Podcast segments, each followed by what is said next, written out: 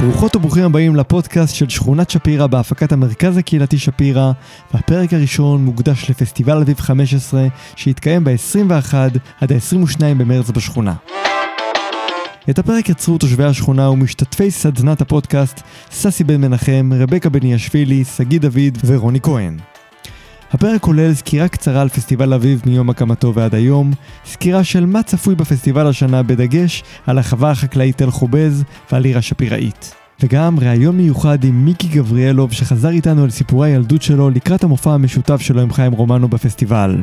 פודקאסט שפירא, פסטיבל אביב 15, אנחנו מתחילים, היידה!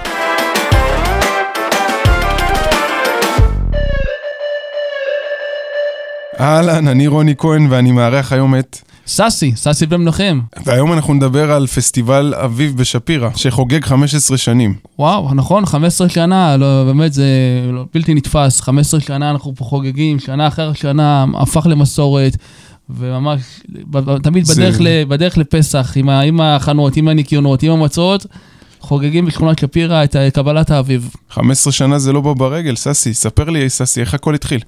אה, לגמרי, לבוא בא ברגל, ובאמת הרבה חלומות שהתחברו להם ביחד, עם שותפים, אה, שותפים טובים לדרך. יש את החבר'ה מבינה, ישיבה חילונית בינה, ועזרו לנו להרים את הכפפה, שהיו חגיגות 100 שנה לעיר תל אביב. באו, כולנו התחברנו ביחד, ועם המימונה ועם הספר שעשו על שכונת שפירא, לא תל אביב ולא ביפו. באו והרימו את החגיגה, חגיגת אביב ושפירא, ועבר שנה, עבר שנתיים, שלוש, כל השותפים, גם העירייה, כולם ראו, ראו כי טוב, כי הקהילה פה באמת יודעת לחגוג, יודעת להפיק אירוע.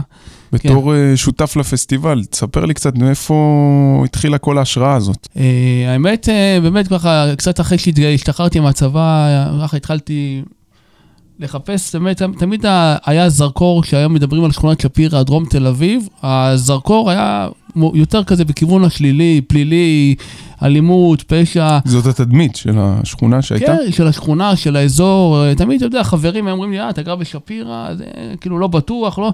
אז תמיד כזה איפשהו אמרתי, צריך לבוא לו פה הפוך על הפוך, אתה יודע, להביא להם באותה בהפוכה, ולהביא איזה משהו חיובי, משהו חיובי גדול אבל, משהו גדול ומרשים, ש...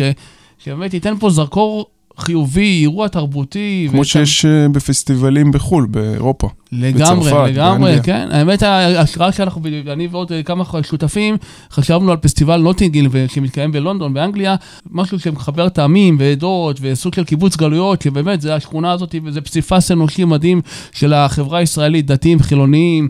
בעצם אה, יש פה נציגות כמעט מכל קהילה, מכל קיבוץ גלויות שיש ב... בישראל? לגמרי, אתה יכול לראות פה בוכרים ו... ו... ויוונים וטורקים, ממש חגיגה, חגיגה אחת גדולה. אני הולך איתך לעבר, אני שמעתי שבכלל השטח שבנויה עליה השכונה, זה חלקו היה בית קברות, חלקו היה בכלל פרדסים של תפוזים, של אה, עדרים שהיו פה. בוא, בוא, בוא נלך עוד כמה שנים אחורה בכלל, זה הכל התחיל עם האיש הנדל"ן הידוע, מאיר גצל שפירא, שאפילו זכיתי בעבר לשחק, לשחק אותו באיזו הצגה, אבל uh, יש פה באמת חתיכת היסטוריה עם פרדסים, עם הבית האדום והבית קברות המוסלמי, ושכונה מאוד, uh, שכונה, האזור פה, הסביבה מאוד... זה מאוד ייחודי.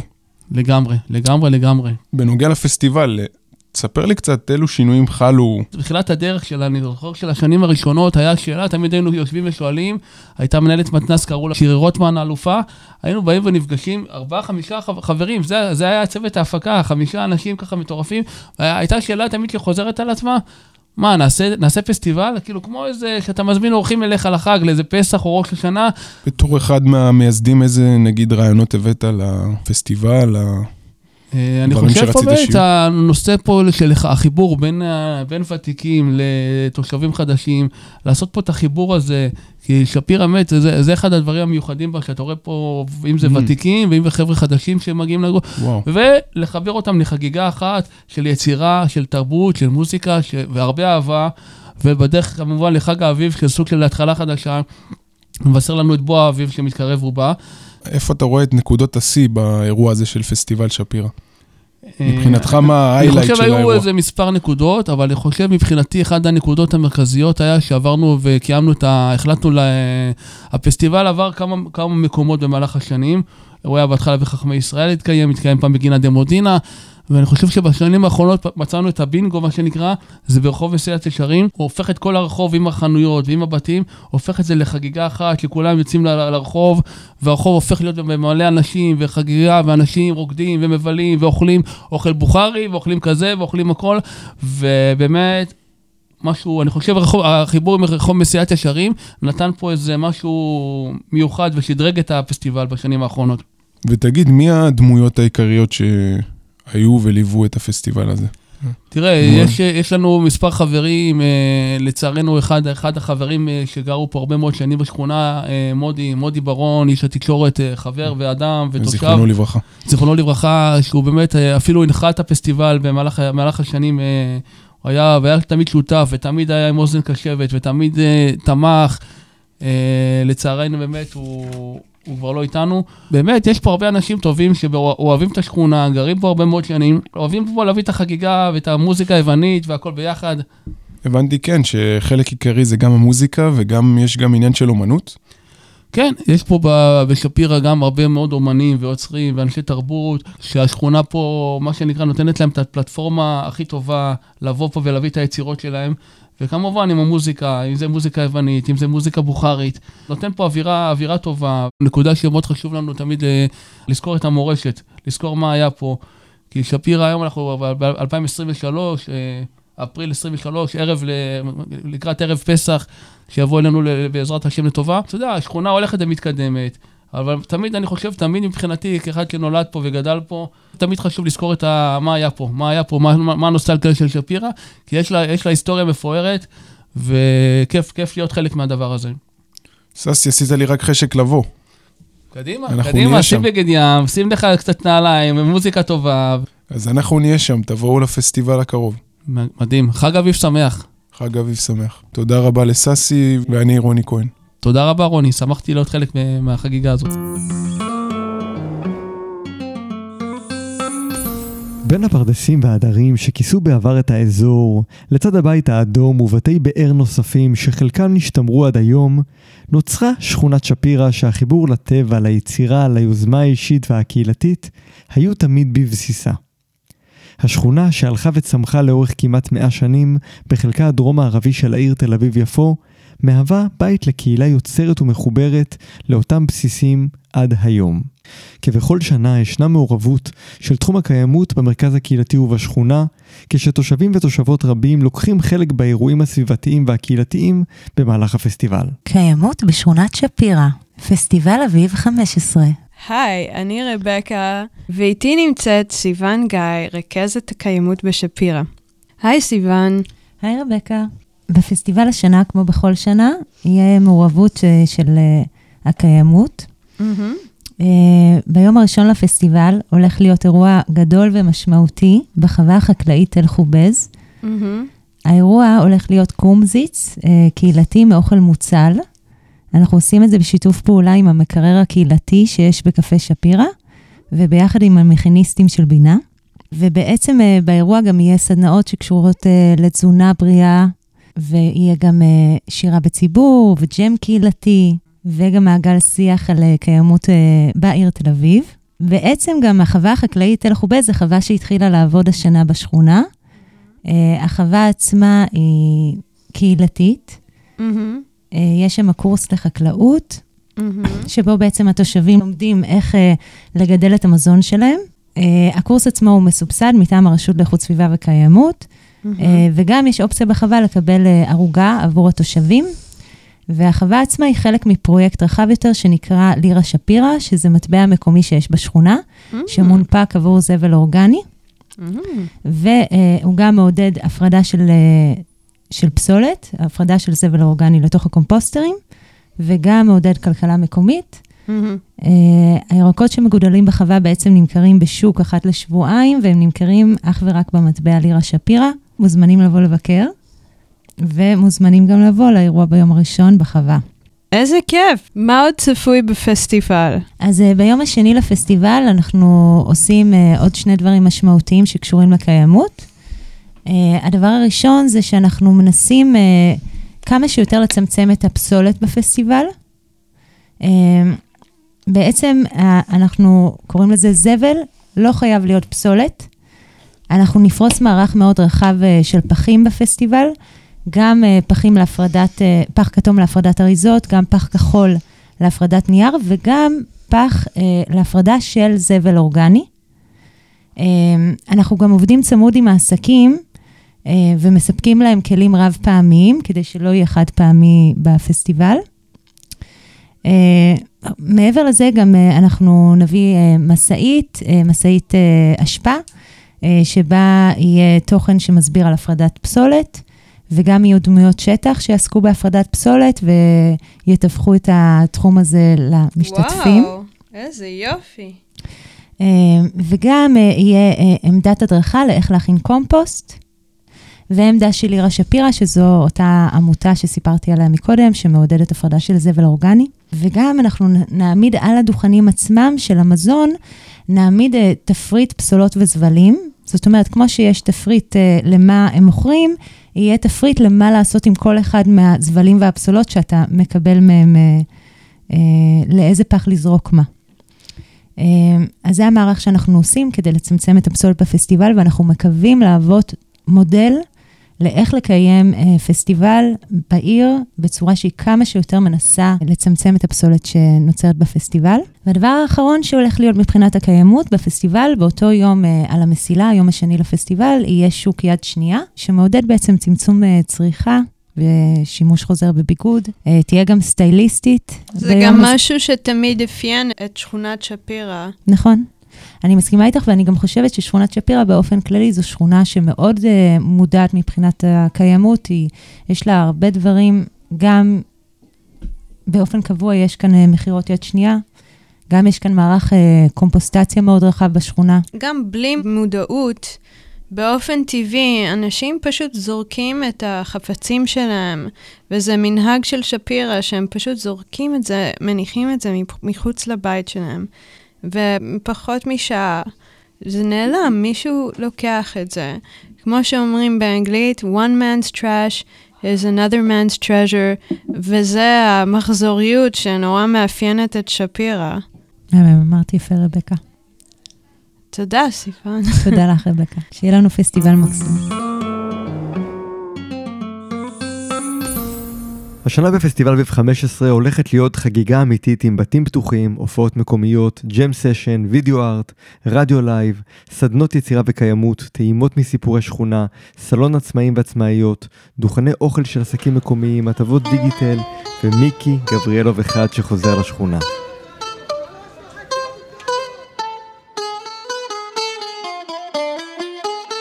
שלום מיקי. היי היי, שגיא, מה העניינים? בסדר, מה שלומך? הכל בסדר. אני רוצה קצת להחזיר אותך לילדות, לבית הוריך. קצת להחזיר אותי. בוא ננסה. בוא ספר לי באיזה בית גדלת בעצם. אני נולדתי בשכונת שפירא, ברחוב מקור חיים 49, ליד הבית כנסת הסלוניקאי. שם גדלתי עד גיל 12. הוריי שעלו מטורקיה לישראל, הקימו שם בית אחרי כמה שנים שהם חיו פה. בתים ראשונים שלהם היו ביפו, בירושלים, שם הולידו ילדים. בסופו של עניין הם הגיעו לשכונת שפירא, יחד עם uh, הרבה מהקהילה הטורקית וקהילה בולגרית וקהילה יוונית. הם מצאו את עצמם שם מכיוון שזה מקום שהיה מאוד uh, מתאים להם מבחינה קהילתית. Mm-hmm. קיבוץ גלויות שכזה. זה לא רק קיבוץ גלויות, הרבה דיברו שם לדינו. והלדינו הייתה השפה שהם דיברו בבית, למרות שהם דיברו גם טורקית וגם uh, ארמית. אבא שלי ממוצא של נשדידנים, הוא דובר ארמית במקור. אבל השפה המרכזית הייתה לדינו וטורקית, ושם רוב חברי הילדות שלי היו. ובגיל 12 המשפחה עברה למרכז מסחרי, פינת מנשה בן ישראל, איפה ש... הקימו את התחנה המרכזית, השער המרכזי של התחנה החדשה, שם ממש על הפינה היה לנו גם איזשהו צריף, תגיד, וב- בבית היו השפעות מוזיקליות בעצם? אה, היו עוד, אה, עוד מוזיקאים אולי מהמשפחה? במשפחה שלי לא היה אף מוזיקאי אחד. היה לי אה, בעל של דודה שלי, אחות של אבי, שהוא היה מנגן על טאר. הוא היה גם נשג'ידן, דובר ארמית, כל האזור של ארמניה, הם נולדו בארמניה, ארמניה, פרס, אזרבייג'אן, כל אלה, מנגנים על טאר ועל אה, קמנצ'ה וסוג כזה של כלים. מהמם. אז הוא היה מנגן על זה, אבל הוא היחיד שהייתי שומע, כשהייתי מגיע אליהם לבקר, הייתי שומע אותו יושב על המיטה ומנגן שירים אה, בנשג'ידנית, שר בארמית וכאלה. חוץ מזה שהוריי אהבו לשיר וידעו לשיר, ולא היו מזייפים, מהמם. אין אני אפילו גם כשגדלתי, חקרתי קצת את זה, אין לי אף אחד במשפחה בשום צורה שקשור למוזיקה או... התנגנה מוזיקה בבית? הייתם שומעים כל מיני מאוד, סגנונות? הרבה מאוד. כל התרבות שלי היא באה מתוך המוזיקה הטורקית, הלדינו, היוונית שהייתי שומע בבית. אבא שלי, הוא עבד כמו חמור, הרי הוא היה מוכר פלאפל. זהו, הוא היה כן. עובד כמו חמור כל השבוע, ואימא שלי הייתה עוזרת לו. אבל הוא אהב בסוף השבוע, הוא היה עושה קידוש תמיד. הוא אהב שכל המשפחה איתו יושבים, אוכלים, וזה, זה- תמיד הוא היה דוחף לי, הוא לא היה אכלן.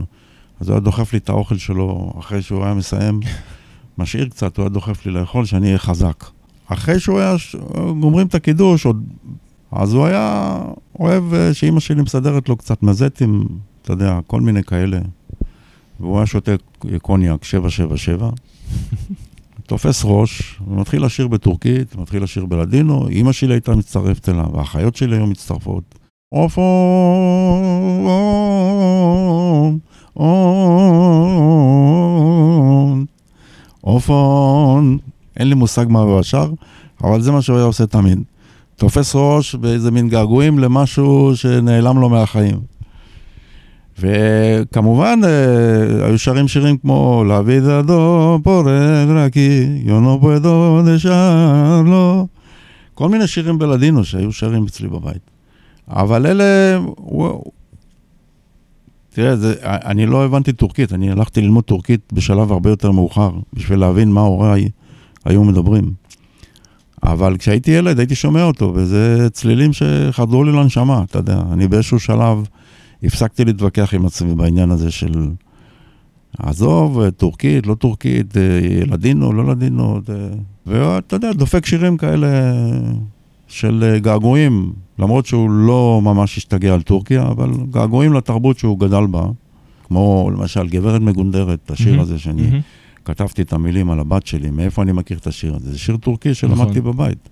או סלסלי שאני עושה, מאיפה אני מכיר את זה? מהבית שלי. זה לחנים בעצם שינקת זה, זה לחנים מהילדות. שאני מכיר מהבית שלי, אני מכיר אותם כמו איסטמן בבג'ין, מאיפה אני מכיר את השיר הזה? מהבית שלי.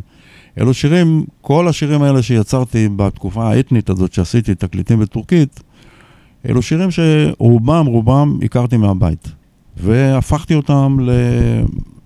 לא לסתם פזמון, אלא, מהמם.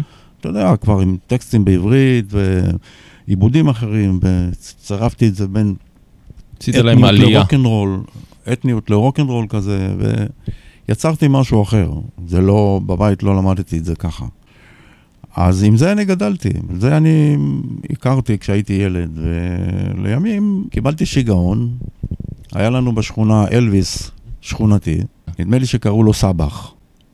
הוא גר אה, אלכסון מהבית שלי במקור חיים. לא רחוק, בצד השני, ממש אה, 30-40 מטר משם, לפני חזקיהו המלך, בפינה, מהמם. היה בית שלפניו היו שני עצי אקליפטוס, גדולים. זה היה מול הסנדלר שהיה לנו בשכונה ומול הספר שהיה בפינה. והוא היה סבח, היה מגיע עם הגיטרה שלו, גיטרה קלאסית כזאת, אני לא יודע אפילו אם הוא ידע לנגן, אבל הוא היה עושה חיקויים של אלוויס. ואני הייתי נדהם, הייתי רואה אותו עושה את זה, העיניים שלי ככה היו בורקות, אתה יודע, ואמרתי, אני רוצה שתהיה לי גיטרה. ואחר כך ראיתי אצל חבר שלי, זכרו לברכה, מהכיתה, שלמה שטיינברג, הוא היה גר בלבנדה, והיינו, הייתי בא אליו, לפעמים ראיתי גיטרה תלויה על, הג... על הקיר, בן כמה היית אז? 13, משהו כזה. שאלתי אותו, אתה מנגן? הוא, אמר לא. אז מה, מה, כאילו, הגיטרה פה. הוא אמר, אה, קנו לי את הגיטרה וזה. לקחתי את הגיטרה, ופעם ראשונה פרטתי על הגיטרה. וזה גמר אותי, זהו, אמרתי, אני רוצה לנגן גיטרה. ומפה התחילו ויכוחים עם ההורים שלי. הזכרת את אבא שלך, אני רוצה כן. ככה לציין שהיה לו איזה... היה עסק משפחתי בשכונה. הוא היה... אה, הקים זה, איזה זה הפך להיות עסק אימפריה מש... קטנה. הפך להיות עסק משפחתי. הוא היה בא לשם בגשם, בחום, לא משנה מה, כמו סוס עבודה. אתה יודע, הייתי בא לאכול פלאפל, וזה כי, הוא ילד, הייתי רעב. אבל לא הייתי מאמין שהייתי רואה, רואה מה הוא עושה. הוא עומד שם, טירוף, היה גשם זלעפות, הוא היה עומד שם עם פלסטיקים עליו וזה. והוא היה היחיד. הוא היה היחיד בכל שם. השכונה. זו הייתה ממש התחלה. הוא היה היחיד באזור הזה. וקצת הוא התבגר, התחיל להיות יותר מדי קשה הקטע. אז הוא צירף את אח שלי, רמי. רמי, אח שלי רח, רחמים, רחמים. למרות שהוא התעסק בעבודות אחרות ועשה כל מיני דברים. בסוף הוא החליט להצטרף לאבא שלי, והם, כאילו הרעיון היה שהוא יחליף אותו לאט לאט, ואבא שלי יפסיק לעבוד, יצא לפנסיה והוא ייקח את המקום. וזה מה שהם עשו לאט לאט, והפינה הזאת הייתה בעצם הפינה המוכרת, ששם הכירו את אבא שלי כמי שמוכר פלאפל, היו עוצרים תמיד בסלמה, בפינת מסילת ישרים, אוכלים. עד היום בהופעות אנשים באים אומרים לי, אבא שלך, פלאפל וזה. עד היום אני שומע אנשים שמחזיקים את הטעם של הפלאפל כן. עוד מאז, ומברכים את אבא שלי היה עושה פלאפל, הפלאפל. אני לא אומר בגלל שזה אבא שלי, אני אומר לך, הפלאפל הכי טוב במדינה. לא היה פלאפל כזה, ואני אכלתי, יחד עם חיים, היינו אוכלים בשוק בצלאל פלאפל, אצל האחים אה, עטר, וזה, אין, אין, אין פלאפל כמו אבא שלי. שמרת את המתכון? יש לי את המתכון עד היום. אח שלי שמר את זה ונתן לי את המתכון, ולפעמים אני נותן את המתכון לאנשים.